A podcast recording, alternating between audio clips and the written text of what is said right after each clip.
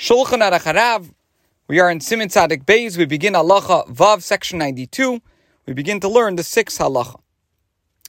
We learned the obligation for a person to wash their hands before praying and how far that obligation extends and under what circumstances a person can suffice with using something else uh, with which to clean their hands if there's no water available.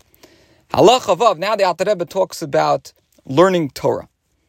All of the above applies to prayer. For Torah study, by contrast, cleaning one's hands with any substance is sufficient. Even if one has water readily available. Halacha Zayin 7. An unclean place means any part of the body that is usually covered, because uh, there is dried perspiration there. Similarly, washing is required if one scratched his head, as will be explained in Siman Kuf Samach Dalid, section 164. Similarly, waste from the ears and nose is considered as filth.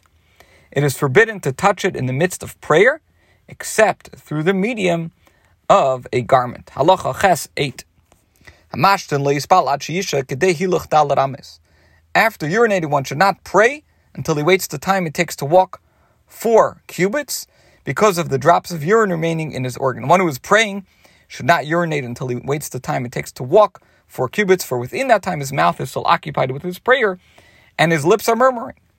After he has waited the time it takes to walk four cubits, he may urinate in the place where he prayed. However, it is midas chasidis pious conduct not to urinate within four amas, four cubits of the place in which one prayed. Halacha Tes nine. After spitting, one should not pray until he waits the time it takes to walk four cubits. A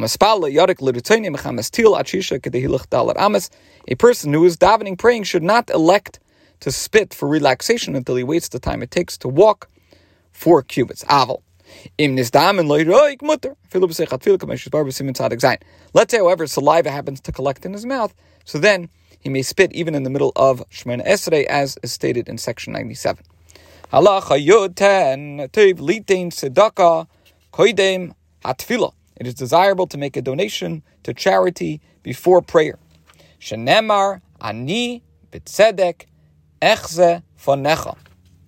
And this is implied by the verse, and this is a verse in Tehillim.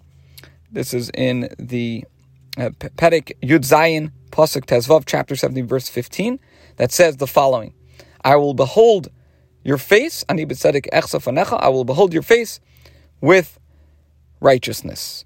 And here, this is a play on the similarity between tzedek, righteousness, and tzedakah and charity. So, in other words, before you pray, before coming and beholding Hashem's face before facing Hashem in prayer, one should give tzedakah. And this uh, reference here, is uh, understood and can be understood as a reference to prayer. Why? Because prayer is every individual's daily experience of standing in Hashem's presence. The Rebbe recommends that the charity should be given before the prayer service begins and not directly before Shemona Esrei.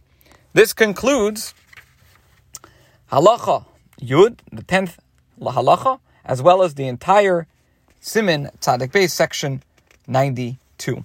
We will just begin the next section, Siman Tzadik Gimel, section 93.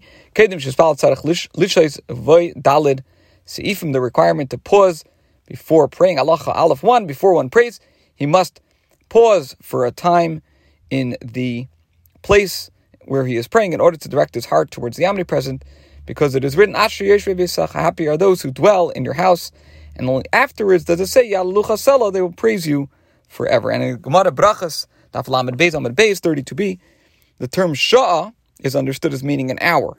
Nonetheless, since the Alter Rebbe follows those authorities who do not prescribe this as required practice for everyone, as stated below, the term is translated here according to its broader meaning of a time. As we translated it, before davening, one has to pause for a time.